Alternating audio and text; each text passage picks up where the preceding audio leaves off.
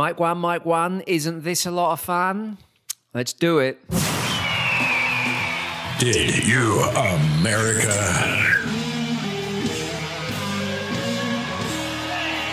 With Ian Camfield.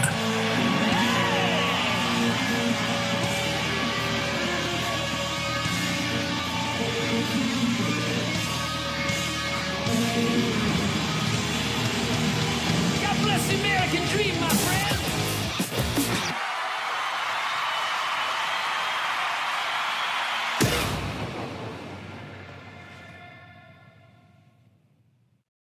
Welcome to Did You America Season 2, Episode. Ah, shoot, I forgot to count.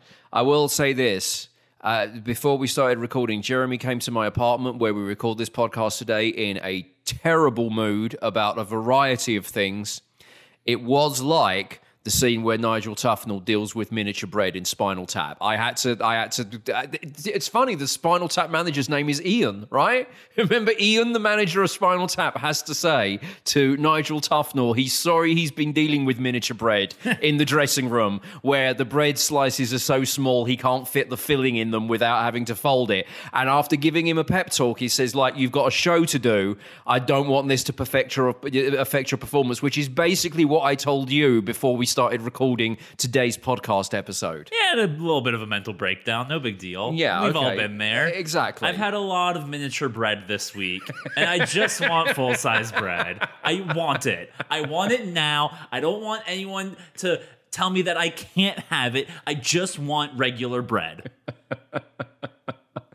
Um, but um, as uh, Ian, the manager, uh, says to um, Nigel Tufnel, I don't want this to perfect your performance, uh, affect your performance. And uh, you know, you said to me, you're a professional, you'll rise above it. Yeah, I'm basically the greatest actor since Leo DiCaprio. Now- they would have never known. I don't want this to then bring down the tone of the rest of today's episode, but I'm now going to give you this segment to express your issues. Uh, And you think you've heard this already. There are updates regarding your latest technology failures, which actually this time isn't you failing at tech, it's tech failing around you. I don't like that we're calling it my tech failures one bit because, as we've discussed, I am now a tech genius. This is so far from my fault, it is not fair. I will say this Jeremy told me that he still doesn't have internet. How many days has it been now? I, I lost count. It was last, it was, okay, Monday. So what?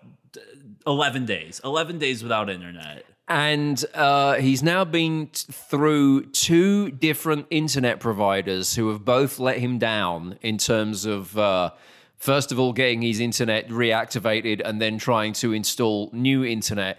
I do feel like you're having a bad run of luck when you're talking to an internet provider and they basically told you that in order for you to get internet at your house, they would have to bring workmen to dig up the streets. Yeah. So here's what's going on. Let We're me- in the nine. We're in the nineties. Didn't America get cabled in the nineties? Like MTV arrived, and suddenly a load of people were seen digging up everyone's streets to put in actual physical cable, and then everyone had cable for uh, TV that then became cable for the internet. I think you have to go some way on Zillow before you look up a profile of an apartment that does not have cable ready on its list of things. That's what's so sad. Like, you know, I it's not like I have crazy amount of money, but like I live in Plano and a fairly good part of Plano. You would think I'd be able to get internet there, but if you Google my area, there are literally two companies that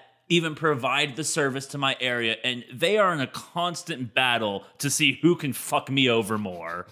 Is that's what's been going on this week? Is just constant fuckery. That the idea that one of them said that they'd basically have to come and dig up your street to give you internet. I don't know. Do they listen to this podcast and think they can just give you any old bullshit? Like you would actually believe that you can only have internet on your street if they send round some workmen with some JCBs and start digging? Like, have they sent you a shovel so you can get a head start? that okay someone literally the person first of all i'm not even gonna go into the full story because i've explained it to customer service at nauseum i have been hung up on by seven different customer service reps for this company because they can't handle a little bit of criticism about how terrible they are at their job And they're saying, Mr. Hoffman, I'm trying to give you the address of your local Home Depot so you can go get some implements to start digging up a pathway. One of them literally told me he was like, "Okay, um, we're gonna have to get a permit for the city to dig up your street," and and then he goes, "You can call your diggers union, whatever that is, and then you can ask them to do it faster." I was like, "You're telling?" He was literally telling me to do his job for him.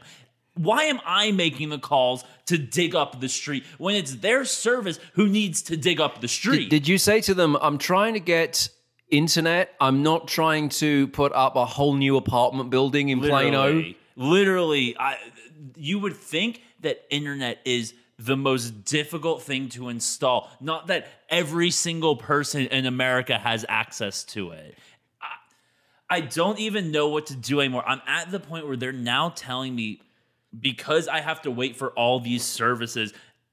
I, will not have internet until next week. So now I had to call back the service that I canceled last week and have them reinstall new services. I basically have the two companies racing to see who can give me internet first. Wow.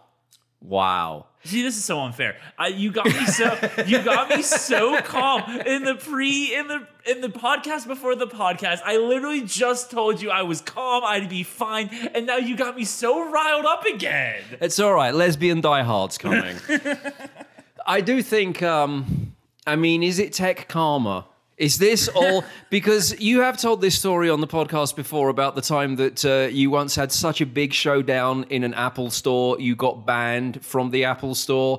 The influence of Apple as a tech company is very, very far reaching. Does your name just set off an alarm with all tech companies whereby there's some sort of, uh, um, you know, re- your name comes up in red letters, there's some kind of alarm and a, and a directive that says, fuck him over. Yes. And then and then click here for more details. And then the, the internet provider clicks this this little letter bit for, for more details and it comes up, knows absolutely nothing about tech, is the world's worst millennial. Tell him, tell him we have to dig up the streets and need workman permits to get internet. He'll believe this is true. The only thing left I have to believe is that this is the ghost of Steve Jobs himself screwing me over. I think, you know, I've made a few jokes on this podcast calling myself a tech genius. I was excited. I got a new phone. I got it to work. I got to watch Mavs games streaming. I'd done things on the computer I had never done before. And this is clearly karma from the technology gods punishing me for what I have for taking their name in vain. It does seem like uh, you are being uh, crushed at every technological uh, corner that you turn because you being came. crushed at every corner. Period. this, this is like this is the best thing I have going for me in my life right now, and like we're literally doing this as a hobby to like twenty people. like, Jeremy uh, came to the apartment where we record the podcast, uh, opens his laptop, and goes, "Oh." Now I can't even get onto your internet. Now, the fact that your laptop was malfunctioning with my internet is a completely separate problem to the fact that your internet provider at home has told you they've got to dig up the street to give you internet. It does seem like everywhere you turn, tech is just kicking your ass. my computer's so used to not having internet this week that the moment it tried to connect to internet, it was like, "What is this?" I figured I was just a typewriter now. Hate it. It's, it's it's the lack of porn that that computer's had in the last week has confused it. It doesn't know. It's like we're not going to X Hamster. We haven't been to X Hamster for a week, and now you're trying to fire me up on internet, and you're not going to X Hamster now. What's going on? I was on? gonna say that someone check the Pornhub servers. They're probably exploding without this amount of usage. Perhaps your uh, your computer's become like uh, one of those people that does all of the drink and drugs. Uh, but for some reason, it doesn't kill them. And you hear about these these people that are obviously uh, like anomalies. They they should have died from their intake of uh, of drink and drugs, but it doesn't kill them. And it gets to the point where they're sort of old, and that's what's keeping them going. You know, pe- people like Keith Richards and Lemmy, where they get where, where when they weren't dead at I don't know fifty, the doctor said, actually, you should keep doing coke and smoking because that's what's keeping your motor running and uh, keeping your internal organs going around. Your computer is the computing equivalent of that. Normally, all of the porn would bring loads of viruses, but if your computer's had a week off of all the porn related viruses, can't work. Screw comparing my computer to those old druggy rock stars. I think what you're telling me is that I should become an old druggy rock star. That's the only way to solve my problems is to Tony Montana my face into a pile of cocaine. All right. Well, let's um let's talk about uh, Texas and how it was potentially not the don't mess with state in the last week. We covered on the the previous episode of the podcast all the details of the rolling power outages and the uh, the almost week long Arctic conditions, which meant that a lot of people didn't have any power and in some cases no water in Texas for days. So now the water and the power is back on. The weather is more back to normal. In typical Texas fashion, literally one week after the overnight low was minus five. The daytime high a week later was 82 degrees. Love it. It's so it's so ridiculous that I, I've been doing some work at a news station this week, and uh, a, a week after that minus five low, it got so warm in Texas that the air conditioning on the news radio station floor went out, and we literally had fans in the studio to, to keep us cool. It's just ridiculous.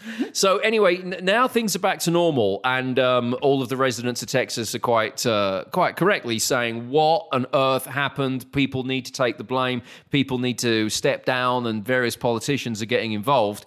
Um, ERCOT, which is the, uh, the company that provided the power and, and screwed up everything, they're now saying Texas was, at the time they started doing all of the rolling power outages, four minutes and 37 seconds away from a total blackout that could have lasted months.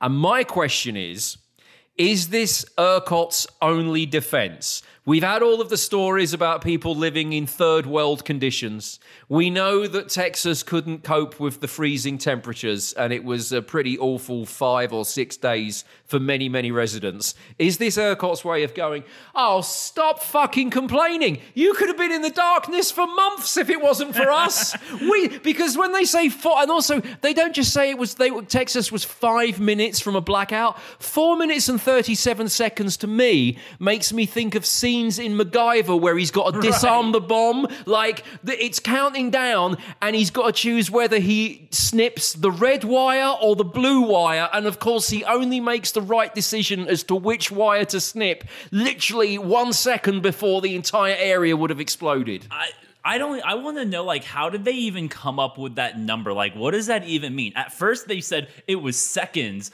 away. Then they said it was minutes away. Then they said it was seconds and or minutes away from blowing up. And then finally they gave us this exact time of 4 minutes and 37 seconds. What happened in that 4 minutes and 37 seconds to solve the issue? Is that when all of a sudden we got power? And why didn't they give us power before the 4 minutes and 37 seconds? And with 17 seconds to go at 4 minutes and 20 seconds, did they light up a doobie? You've been thinking it through. Yes.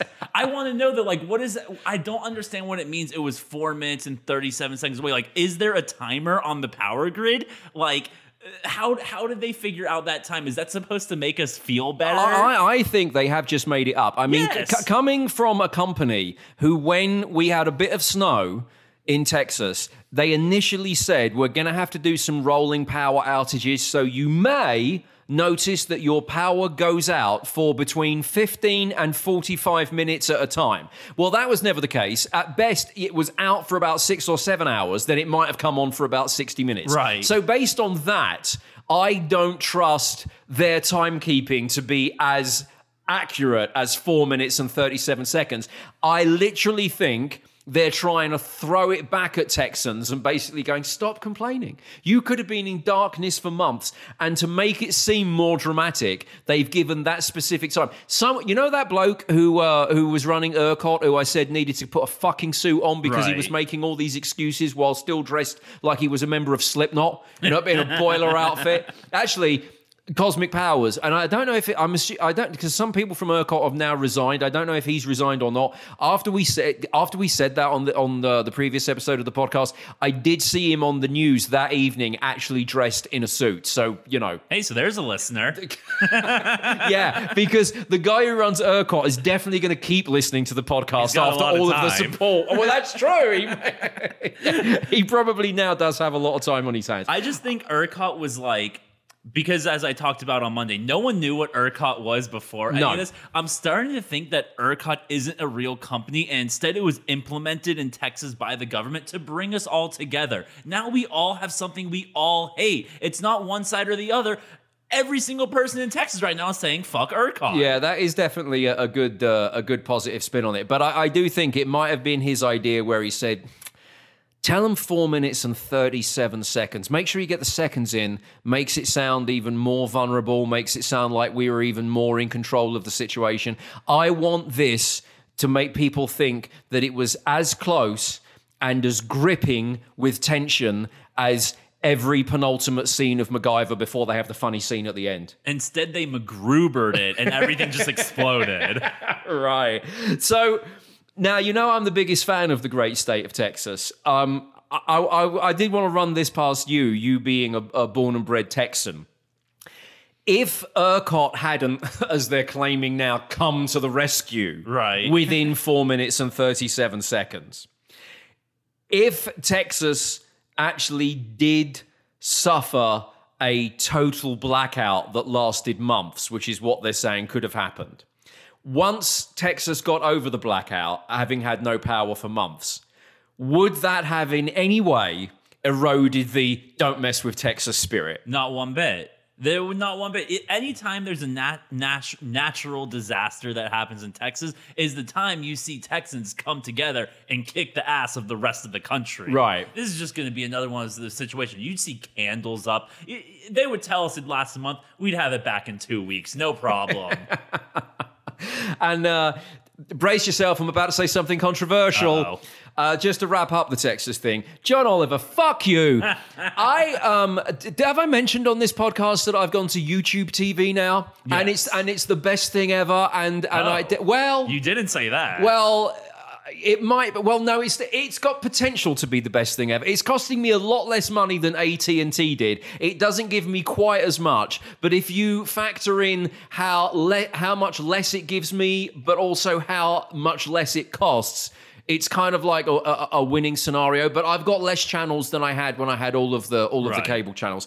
Anyway, um, uh, YouTube TV, you, you can get the HBOs and, and Showtimes of the world, but you have to pay extra for them, which I'm not doing at the moment. So I wasn't um, able to maintain uh, topping up my DVR with my weekly Marxist programming from last week tonight by John Oliver, Right. because I used to I used to make sure that that was on my TV to you know see how the other side are thinking. Um, when I had, uh, is it on HBO or Yeah, Showtime? HBO. right? Anyway, so um, but someone pointed out to me that uh, John Oliver, of course, being a socialist, he puts the program up on YouTube afterwards because he wants everyone to share in it. And uh, of course, he did do a big bit on um, Texas on the most recent episode of uh, last week tonight. And yeah, I mean, he had uh, some reasonable takes on uh, Ted Cruz screwing things up because, you know, even though I'm broadly speaking quite a fan of Ted Cruz, as we said on the previous episode, he shouldn't have gone to Cancun. He should have stayed here with a shovel getting some photo opportunities out of the snow situation. Mexico Teddy. But um, John Oliver did this kind of thing to rally against the entire attitude of Texas, which of course he absolutely hates. And there were two things that really got to me. One was his, you know, Texas and their every man for himself attitude. John Oliver, I think you'll find that's more about ambition and drive and getting things done rather than every man for himself. Absolutely. It's called working hard. You wouldn't know about that. That's why you have a show that finishes around October and doesn't come back till fucking February. Even though you've moved to New York, you're still acting like a work shy Brit. And don't give me that response that you give to all of the late night Marxist TV show hosts who have you on as a guest every time you can possibly show up there. Oh no, but even when we're not on, we're working every week. And secondly, secondly, and I don't know who posted this, but he pulled something off of uh, someone in Texas, uh, something off of their social media, where they'd basically said, okay, even though we screwed up this week, we still want to have uh, our own power that's off of uh, the rest of America's grid, and you know, we still want to be Texas and as, in, as independent as possible. Apparently, uh, someone posted along with that kind of uh, those kind of feelings uh, the quote "Live for nothing or die for something," which is a quote from Rambo, right? so. At the point at which John Oliver brings Rambo into it, suddenly I'm thinking, okay, maybe you're going to get me back now because you put Right. Rambo into the situation. You're now in my wheelhouse. At which point John Oliver goes, and that can fuck off because not only is it a quote from Rambo, it's a quote from Rambo 4, which was the worst Rambo movie ever up until the most recent one. You shit. Fa- For a start, Rambo 4, the one that came out in 2008, is the best Rambo. Oh, God. That is the Rambo where Sylvester Stallone literally punches someone's head off like he's holding a blade in his hand and he goes in to punch the guy in the face, but the blade in Rambo's hand gets the guy on the neck. So he literally slices someone's head off when he punches him. It, you can't get, you don't get better than that. Secondly, secondly, when Rambo had to save some stupid pacifists who were trying to make the world a better place by sorting out some bullshit that was going on in Burma, and he'd already told them that if they were going to go into the war zone to try and make things better, they wouldn't achieve anything if they weren't taking guns, right? But they didn't listen. They didn't listen. When he had to go back and rescue those people and take someone with him who wasn't, you know, trained to Rambo standards, and basically said, you know, you might have to do some bad stuff when we get down the river into Burma. Rambo tells this new accomplice of his, and this was like one of the taglines of Rambo 4. Why are you laughing? What does this have to do with Texas? we we completely derailed. John Oliver made this to do with Texas. John Oliver made this to do with Texas. And secondly, when he was taking his accomplice down the river and was telling the accomplice, you know, we might have to do some bad stuff when we get to Burma because we've got to release these people that are being held hostage, right? And they're probably they're probably going to die soon. Uh, Rambo says to the accomplice, and this was the tagline for the Rambo 4 movie when pushed, killing is as easy as breathing. Fucking great. Rambo 4. And then the latest Rambo, not as great as Rambo 4, but the second best Rambo. Because it was basically like a Taken movie because Sylvester Stallone was too old to do like old school Rambo moves. I'm fully convinced. ERCOT's a great company. there was no energy crisis. It was fun not having electricity. It was like a nice camping adventure. So anyway, my point being, no, John Oliver, you got it wrong. And just when you could have brought me back on side by bringing Rambo into it, you you went even further by criticizing the two best Rambo movies: Live for Nothing or Die for Something. Everybody. By the way, Rambo Six is it? I mean, he's only about seventy four. Let's make it happen. We've spoken a lot of other things into existence. Since we might as well make one more Rambo happen. Um, also, one other thing to now I'm bringing it back full circle now on uh, to, to, to Texas. I ran into uh, Jeremy in uh, a parking lot yesterday, and without me even realizing what I was wearing, Jeremy Jeremy comes up to me and goes, "It's a strong Ted Cruz r- look that you're rocking there." You were Cruz vibing for sure. I was wearing don't mess with Texas face masks way before Ted Cruz decided to get one for a photo opportunity to come back to the airport in DFW after he'd been in Cancun. Yeah, but he made it cool now. Oh, really? Well, no, but Ted Cruz making anything cool just does not exist. My Don't Mess with Texas uh, face mask was a Christmas present from one of my friends because I was at their house prior to Christmas and I was doing one of my, oh my God, it's so great to be in Texas stories. And this latest story was Texas is so great. because it's the only place you'd see something like going into Bed Bath and Beyond, where one of the ladies working on the checkout is wearing a "Don't mess with Texas" mask. There's nothing more intimidating than that, you know? Like, you don't want to mess with them, and it's letting them know, like, hey, stay safe out there. So anyway, I think it's an Ian Camfield look that Ted Cruz He stole it. appro- he appropriated it for his uh, to get some attention on the face mask and off of the fact that um, he had been in Cancun for a few days when he should have been shoveling snow here. Maybe he showed our podcast to some of the Cancun locals. You know, spread the word. I bet Ted Cruz loves Rambo 4. Anyway, um, let's do an update on Song of the Week and then we'll move on to some other stuff because Ray Donovan's coming back. Um, I've got some OnlyFans stuff to talk to you about. And um, also, oh, have you heard that uh, Springsteen and Obama are coming for us? Uh, this week's song of the week is as follows. Uh, New York producer has gone with Bedhead by Manchester Orchestra. Jeremy has chosen Oh, oh. doesn't remember. Yeah. So I'll do this bit instead. Back to Earth by C.G. Lewis. That was S.G. Lewis. You got it. SG. Why do I keep saying CG? Am I becoming dyslexic? I did this on the previous. Yeah. In front of me, I can see it says SG, but I'm staying it as CG. B.G.'s Lewis. No, the previous one you chose was someone who had a BG name, not this one. I, well, I don't remember. This is getting very choices. confusing. I'll just take over this bit because you don't have internet and you believe that they need to dig up your street in order for you to get internet. It's not coming anytime soon. No, never. Um, New York producer has gone with Bedhead by Manchester Orchestra. Jeremy has gone with Back to Earth by S.G. Lewis. got it. And I've chosen Born for One Thing by Gojira.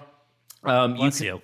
you can vote for um, Song of the Week if you go to Ameri- uh, didyouamerica.com slash song. Uh, we also have a poll on my Twitter. I'm at Ian Camfield there. So at Ian Camfield on Twitter if you want to vote uh, on the poll there or go to didyouamerica.com slash song. Born for One Thing by Gojira, my choice. Jeremy going for Back to Earth by S.G. Lewis. A New York producer going for Bedhead by Manchester Orchestra. And uh, if you do vote for Song of the Week via the website, uh, you can also send us a message there if you would like to uh, interact with the podcast. By all means, uh, send a message letting us know that it is ex- absolutely correct that uh, Rambo 4 and 5 are the first and second best Ram. All right, let's do part two of Did You America? He's Jeremy. I'm Ian Camfield. This is season two, episode I didn't count. Cargo Pants Are Back in Style. This is a uh, story that caught uh, Jeremy's attention. I once tried to wear some cargo pants many, many years ago to go to a party of a famous person. I'll tell you about that in a second because it's going to be a name. Can you imagine? I'm going to do a name drop. That's not like me. Um, and I, uh, I'm unsure as to whether I was trying to wear the, the pants at a time when they were really, really out of style, or whether they were still in. So I, I, I mean, I've got no fashion sense. I don't know. What are your thoughts on this? So uh, back in the day, I definitely was a cargo shorts wearer. Right, that's what I was going to wear. I never did the pants, Right. but then I stopped that once Jonah Hill told me in, uh, I believe it was super bad, that no one's gotten a hand job in cargo shorts since Nom. So once I knew I wasn't going to be getting any handies, I switched to basketball shorts. Right. Is that the. Did he become the authority on uh, cargo shorts that made them really, really unfashionable? Because I don't know the. I mean, people wore them loads and then suddenly they became the height of unfashionable. I, I think he just experienced never getting a hand job for all the years that he was definitely wearing cargo shorts. The thing about cargo shorts Is he the one that lost a load of weight? Yeah, yeah, yeah. Now again, I don't want to be sound like I was sounding like I was fat shaming, and shame and, and, and this might be brace yourselves. I'm about to say something controversial. Oh, no. Could it be that he wasn't getting hand jobs because he was fat and therefore not particularly attractive, and then he dropped a load of weight and then he became more attractive, which meant he got hand jobs, and bringing cargo shorts into it was actually very unfair? I don't know, man. I've always been kind of heavy, and ever since I stopped wearing cargo shorts, I've gotten significantly more hand jobs. Are they practical. I mean, they look quite comfortable and they're the ones with all the pockets. So if you're going to go do some stuff, I mean, I don't like. Like, I feel like they unfairly became fashionable and as a result, they then had to become unfashionable. But really, they should never have been in or out of fashion. They should have just been a practical thing for certain people to wear, like people who go out and do work jobs. Right. See, I would have thought that they kind of came back in style more like as a joke thing, kind of like Crocs. You know, Crocs, a few celebrities got behind it and kind of had a resurgence, but everyone kind of wears them as a joke. But with cargo pants, I mean, there's nothing worse than pocket overload. You know, when you have a, a tight fitting pair of jeans on, you got to fit more than just the standard phone, wallet, keys in there, things get a little difficult. So that's where, I mean, if cargo pants are making a comeback, I'm all for it. The thing why I would always wear the cargo shorts didn't really have anything to do with the comfort or, you know, the amount of pockets. I think with a lot of kids who wear cargo shorts, it's like me and Jonah Hill, it's because they're fat. No kid wants to jam themselves into jeans. For some reason, fat kids only wear shorts. It could have been if if I was living as a 13 year old through the blackout, I would have been in shorts and a t shirt the entire time. Weather be damned.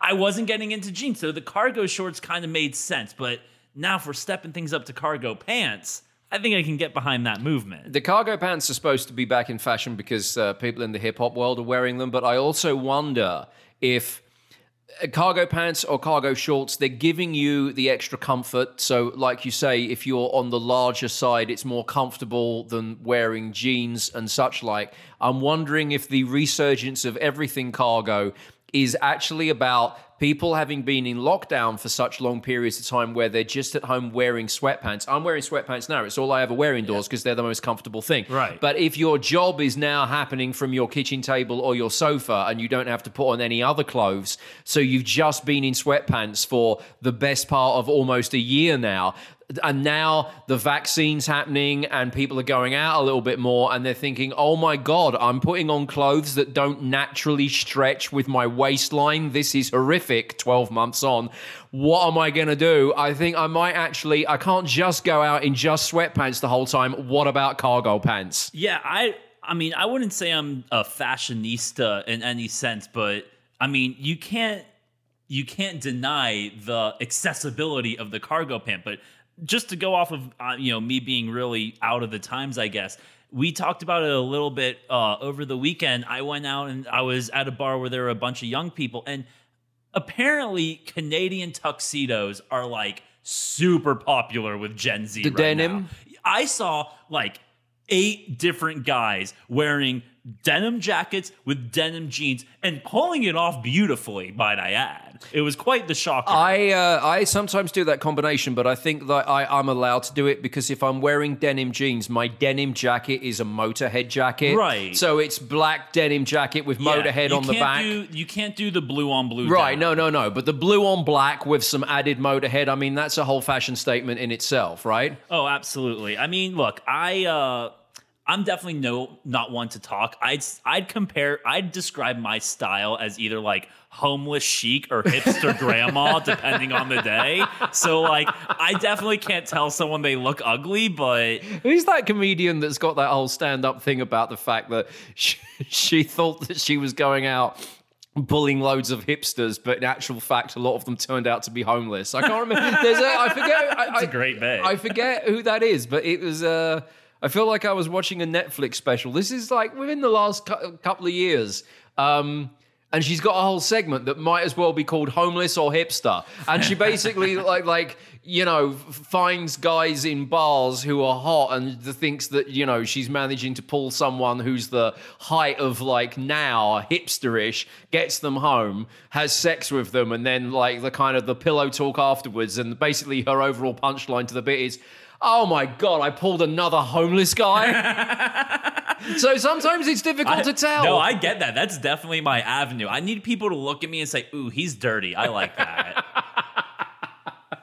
So to your point that wearing cargo pants or cargo, cargo shorts is the more comfortable alternative. If you're uh, a heavier person or feeling a little heavy i think maybe uh, this may be why i was intending to wear uh, some cargo shorts to a party one time. And i don't know whether again i was at the tail end of them being uh, trendy or whether i was into the period of them being completely untrendy because this probably would have been about um, 2011, 2012, I want to say. And I was at my friend's house in uh, Los Angeles. Here comes the name drop. And we were going to a party at the home of David Boreanaz, you know, the guy from Buffy and uh, uh, what else is he in? He's Angel. Do you know that show? Excuse me, bloop, for the name drop, but no, I don't know what else he's in. You, do you know I who know I, mean? name for Bones. Yeah, Bones? yeah, Yeah, is it Bones? I feel like he's in like a cop show now too.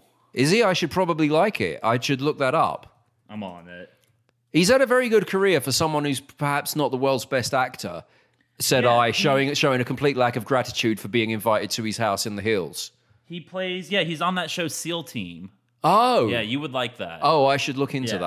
that. Um, anyway, uh, so I was gonna because it was gonna be like a pool party and everything, so, and it's hot and it's in uh, you know it's in Hollywood, and so I pull out these uh, uh, cargo shorts. I didn't even get as far as like putting them on. My fr- I'm staying at my friend's apartment in LA. I'm visiting. You were just determined to not get a hand job that day.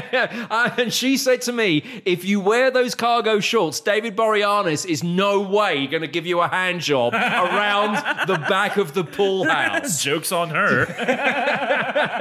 She's like, no way are you getting any sexual favors from, from Angel if you wear those. So either put on some proper shorts or a proper pair of pants.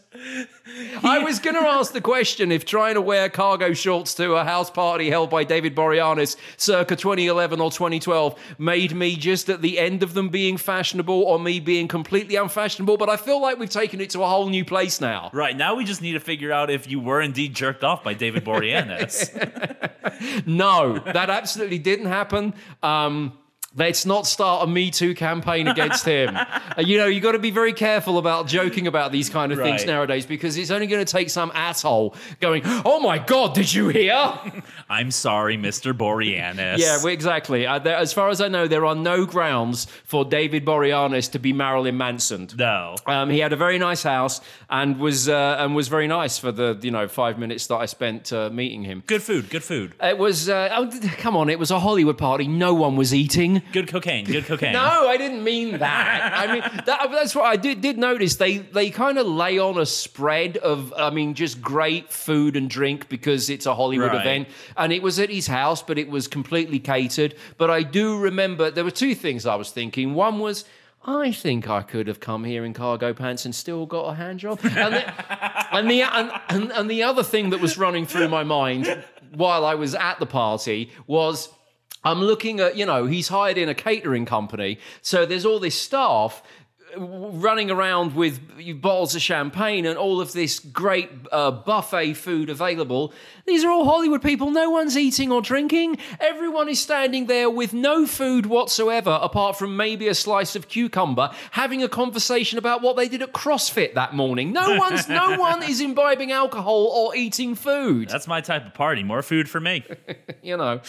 Um, so yeah, uh, that happened. Now on on other um, showbiz uh, news, uh, Charlize Theron wants to do a lesbian version of Die Hard. What?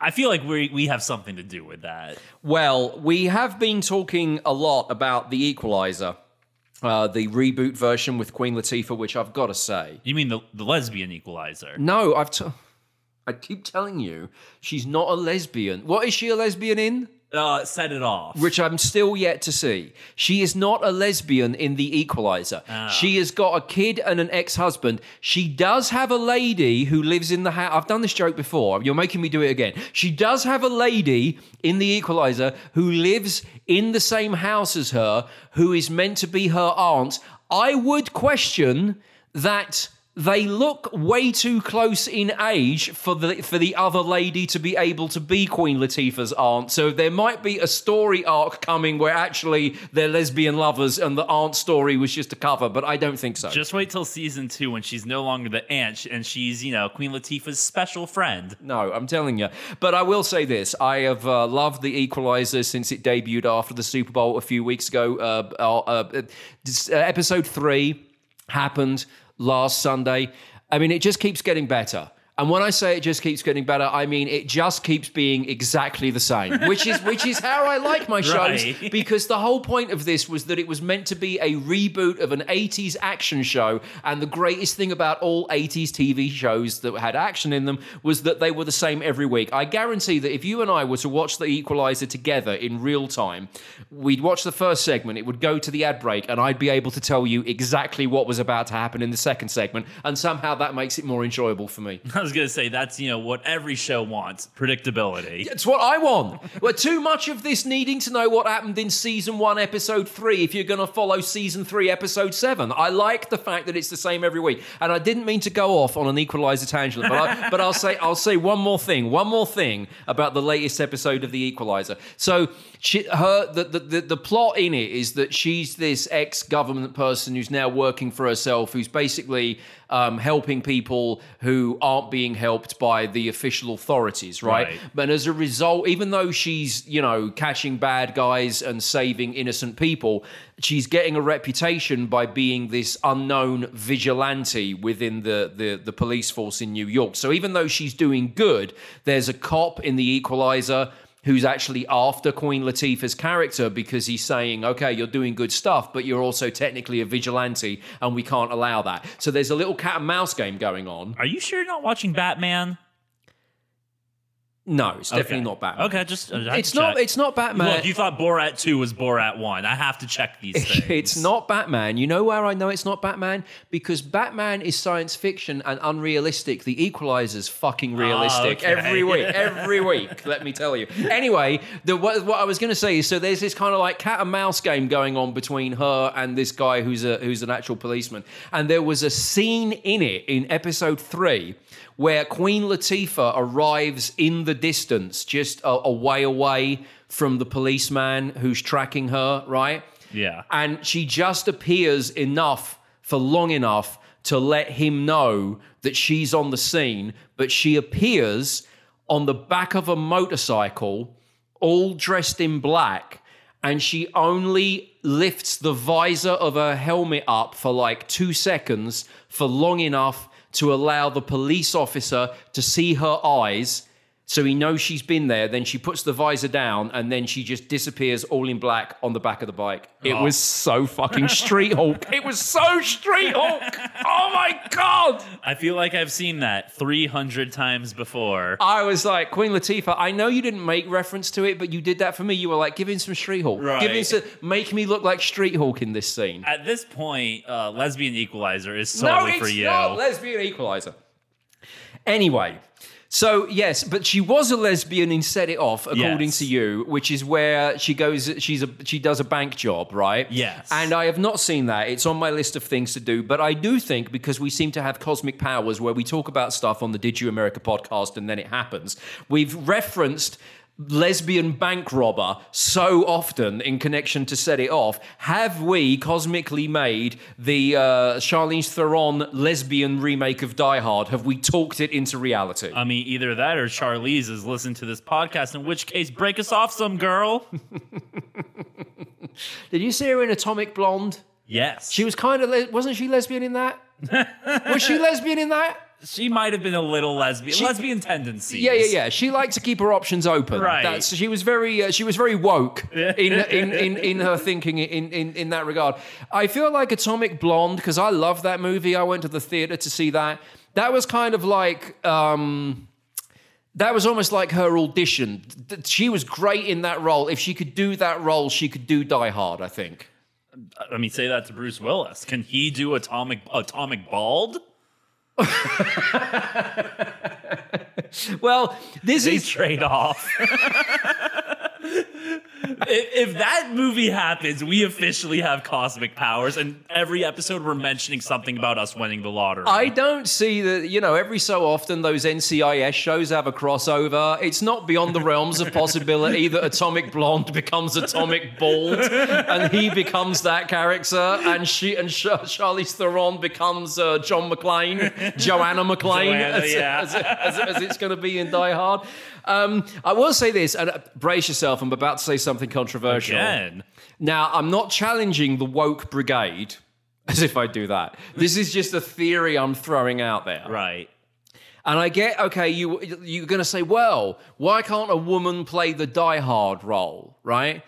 And I'm just, and I'm not saying this is right or wrong. uh, This is, I'm just throwing it out there.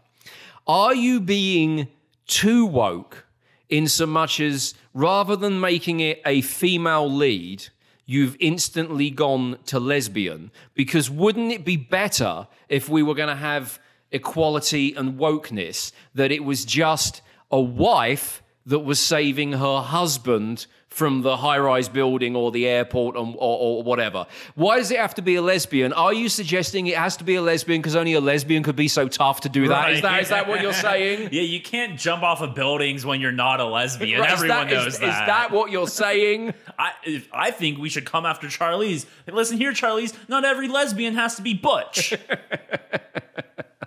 Well, I think I'm kind of all right with the idea, except that I did think, you know, me being a fan of um, old actors making movies, reprising roles that it, on paper they're way too old to do.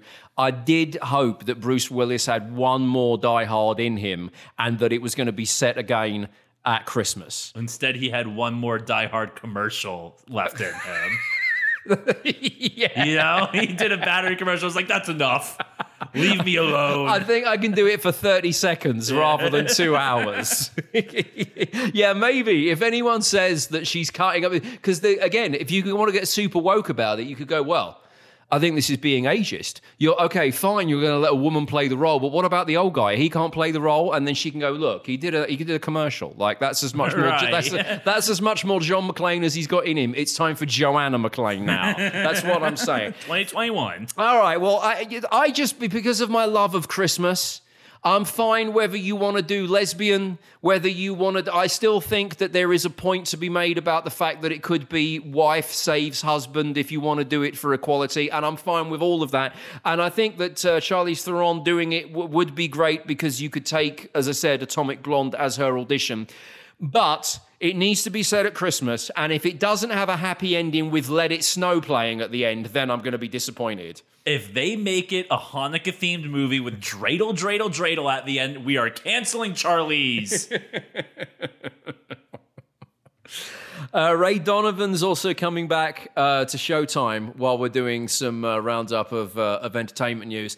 I can't, do you, what, are you seeing any Ray Donovan? You follow Ray Donovan? yeah, so I watched the first season, then kind of fell off, but I always really liked it. It wasn't one of those shows that I like gave up on because I didn't like. It was more one of those that just like there's so much TV that I couldn't keep up. I uh, it, it was really good. It's very gripping. I will say that I always found Ray Donovan a little bit stressful to watch. This is a show where you don't know what's going to happen, and, and and no one in it is really having a good time. Everyone's life in Ray Donovan is just super taut and really kind of stressful the entire time. So every week you're like, what are all these cliffhangers? Let's get to the same as last week. Yeah, well, that's why the equalizer is my comfort zone because I know what's going to happen. Right. And I will say this at no point uh, during the, I think there's been seven seasons of Ray Donovan so far, at no point did uh, Liev Schreiber ever put in a Street Hawk reference. And Ray Donovan is is is the, is the weaker show because of that, if you ask me. But I do like Ray Donovan. Um, uh, but it, it, it's very stressful to watch. I think it became more stressful when they moved it to New York because for the first five seasons it was set in Los Angeles. So you always had big houses and sunshine and kind of nice vistas to offset it. Right. Then suddenly we're in New York and it's just gritty and everything's downtown and in loft apartments and stuff like that. And you know, it gets more stressful when you're hanging someone to make it look like they hanged themselves when in actual fact you've, you know, you've murdered them. And the back and the backdrop is some kind of like downtown loft rather than the Hollywood Hills sign in the background, you know. We've all been there. But I do think um, it, it's a great victory for the people because um, Showtime cancelled Ray Donovan after seven. I think it was seven seasons. However, however many seasons the We'll call it seven. yeah, it had got to, and um, all of the people watching it went, "No, you haven't resolved anything yet. So you need you need to bring it back." And it was a great example of people power that uh, all these uh, petitions online it was a, an example of people using online protests as a force for good. Um, and so uh, Showtime went, actually, we might have screwed up here. And, and not screwed up to the extent that they'll give them a whole new season of Ray Donovan, but it's going to be a TV movie version of it, which I'm guessing is going to, you know, tie up all of the loose ends. But again, it's taken Ray Donovan seven seasons plus a TV movie to tie up all the loose ends. Queen Latifah's tying up every loose end within 60 minutes on The Equalizer. I just want to say that. All right. You got to add in commercials too. She's only doing it in really like 44. 44 minutes is all she takes, and she's sprinkling in a few little Street Hawk references just for me. Oh, God, I love it. Um, OnlyFans. Uh, let's talk about the, um, the woman's kids who've been kicked out of Catholic school because she's got an OnlyFans account. That, that's the only thing more embarrassing than when your mom drops you off at, during carpool and yells "I love you" as you're walking in. Like no one, no one wants the hot mom. Now they have to deal with the hot mom whose titties are on the internet. It is the 2021 version of Stacy's mom. if if Fountains of Wayne guy didn't sadly die of coronavirus, ah. there could have been like Stacy's mom part two, and this would have been the story. Oh, right? Stacy's mom would have for sure had an OnlyFans. oh. 100%. Uh, this could, in fact, he probably could have done a whole concept album about this. So she's been earning 150 grand a month. What? From her OnlyFans account. Oh, this podcast is done. I'm starting an OnlyFans. if anyone wants my OnlyFans account, Well, I'm assuming uh, t- she, she's called Crystal Jackson. That's clearly her OnlyFans name, Right. I don't think that's her. Uh, that, that's not the name she uses when she's saying "love you" to the kids, dropping no, them you don't name school. your kid Crystal unless you're guaranteeing they're into meth. But I keep on re- I keep on reading about these people that make a load of money um, from the OnlyFans accounts, and I, you bring up a good point as to whether you, with your uh, fat Walter Becker look, could could actually turn an OnlyFans account into a, a money making thing. Because I'm guessing um, Crystal Jackson. Um, is is uh, letting it all hang out and, and looking like a model on her OnlyFans account. But I keep on hearing about people that are making at least a decent amount of money from being on OnlyFans, and they're doing it by showing off their feet. Or uh, uh, don't some people get off on people eating? I mean, that could be a Oh, thing for you. Hell yeah. If, if you, why don't you start an OnlyFans account where you are literally you've got bare feet on a table, so your feet are up on a coffee table with no shoes or socks on, and you're just gouging on hamburgers? Because I think that combination of barefoot plus overeating. I mean, you talk about me getting jerked off by David Boreanaz at the at the at, at his house party, which didn't happen. Right, everybody. right. You could be uh, seriously, uh, you know, Yeah, I'm for it. loosening up some people's uh, reserve of nature's preserves. I mean, I already have my cock out every single time I eat cheeseburgers. I might as well just get my feet involved. but I do wonder if you can make like uh, not 150 a month, but you could you make decent money? from- Listen, you should see my paychecks. I'd be cool with like a hundred dollars a month. If anyone wants to see my penis, go to this website. I'll take the money. I um I, I I've mentioned this on the podcast before. I know two people who have uh, made a decent amount of money from from OnlyFans. Um, one is someone that I used to work with elsewhere in radio. Uh, she figured out radio has no future, so she started an OnlyFans account instead. And um, it's her and her boyfriend. Um, and they're lovely people. The only thing I would say is if ever you invite them to your house, all they're doing is scoping out new locations to fuck it. Because, because apparently, I mean, I guess, I don't know. I, I guess, like, I, I guess having an OnlyFans account is the same as having a successful Instagram or any form of social media, in so much as if you want to get the followers and you want to become an influencer, the key is constantly updating material, right? You've got to feed your audience, right? Right. And I guess unless you're really catering for some specialist porn, if you're doing OnlyFans, there's only so many ty- ways that you can fuck, and there's only so right. Right. So I guess it does sometimes become about where you're doing it. Because there was a house party. This is about two years ago that I was at. And um, this ex colleague of mine and porn star boyfriend showed up to the house party What a team. all they were doing the entire time because it was it was a housewarming right all they were doing the entire time was eyeing up our mutual friend's spiral staircase in his kitchen and they and they didn't say we want to fuck on that Right. but it was clear it was to. it was clear because they were like going Oh yeah, yeah, yeah. And, and what I noticed was at one point he started taking a load of pictures of her fully clothed, but on various different steps of the spiral like staircase. And I'm like, and I said, uh, Joe, it was Joe's house, the housewarming party. I said, Joe, they're sizing up that staircase for some serious fucking. like that is what like they and and, and he said to me. I think this is what they do. They, it goes because the, the key is that their they, they've got to fu- that- that to keep the OnlyFans fans happy. They've got to find lots of different backdrops, and I get- and then there's probably a lot you could do with the spiral staircase. Because I swear I got to the party early, right? They walked in through the door and brought a couple of bottles of whatever. But literally, that she didn't go, Oh, this is a nice house you've got. The first words that left her mouth were, You've got a spiral staircase. And you know what she was thinking. We gonna fuck on them stairs. Literally. And then and then he was just taking, you know, some profile shots that they could go back home afterwards and go like, okay, so imagine this if you were there and we were totally naked and I was giving you a blowjob was basically what they were what they were sizing up. See, these are all things I could do to make money. I have no shame. I'm totally cool with this. The only thing is like guy OnlyFans accounts are always just like a little bit awkward because we're not like made to have like sexiness about us. So I have a friend who my college roommate, one of his close friends from growing up is a bodybuilder type attractive dude and he decided he's going to start an OnlyFans account. And you know like that couple you knew it was him and his girlfriend. So mm. he sent me some videos because like they're like oh my god here's this guy I've known since elementary school with his cock out so I'm taking a look at the video. I'm like oh my god like look at this girl. She's so hot. You know I'm, I'm feeling it.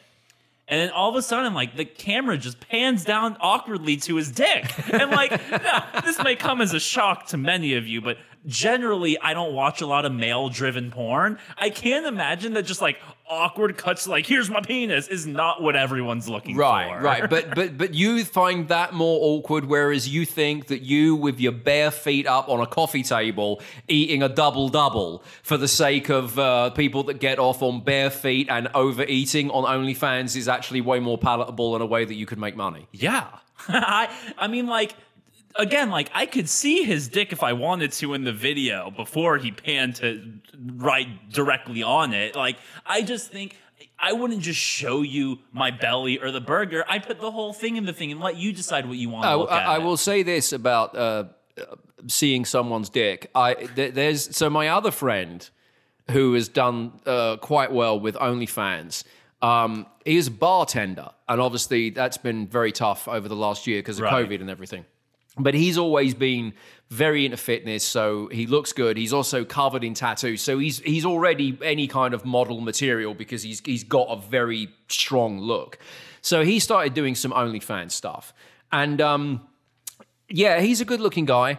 He is. He messaged me this week because uh, I know him from when I lived in um, in Arizona, but he is uh, visiting Texas this week. He's in San Antonio, and we did have plans to meet up, but because of my work schedule, I, I didn't have time to drive down to San Antonio to meet him. But he texted me yesterday, right? Because he told me that he's got this girl who he knows who who lives in Dallas, right?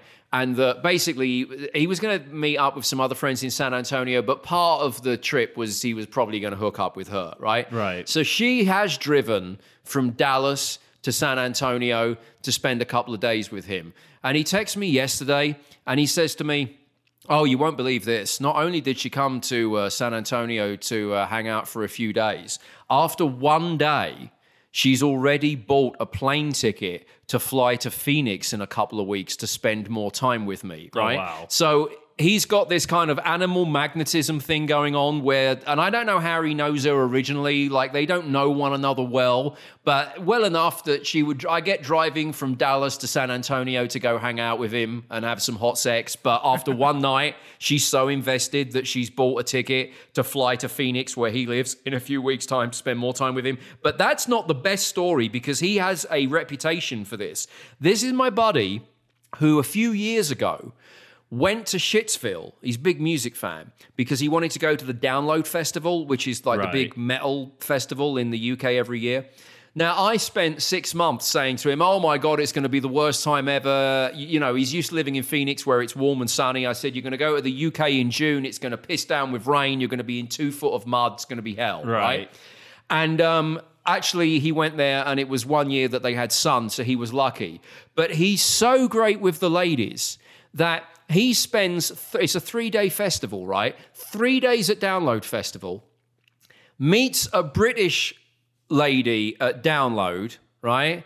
They get together at Download, and apparently he's so amazing that she bought a ticket for the next month to fly from the UK to Phoenix, Arizona to spend a week with him. Wow. Now, that going back to the fact that he's got an OnlyFans account, and I've not watched it because we're friends and I don't want to see, but when you hear that he's got that much of a way about him, I think maybe I should see what's so great about his dick. I mean, like maybe I should have Yeah, a look. right. You know what I mean? Screw OnlyFans. This guy needs to become a male gigolo. Like, what is he doing? Just taking pictures? Have sex for money? I did say to That's the dream. I, I did say to him that um you know because he basically he knows how amused I was with the story about the download festival because come on that is well impressive I get you go to a festival you're an American the British girl finds you attractive and you get together but th- after three days she's so into you that she spends probably like a, a thousand dollars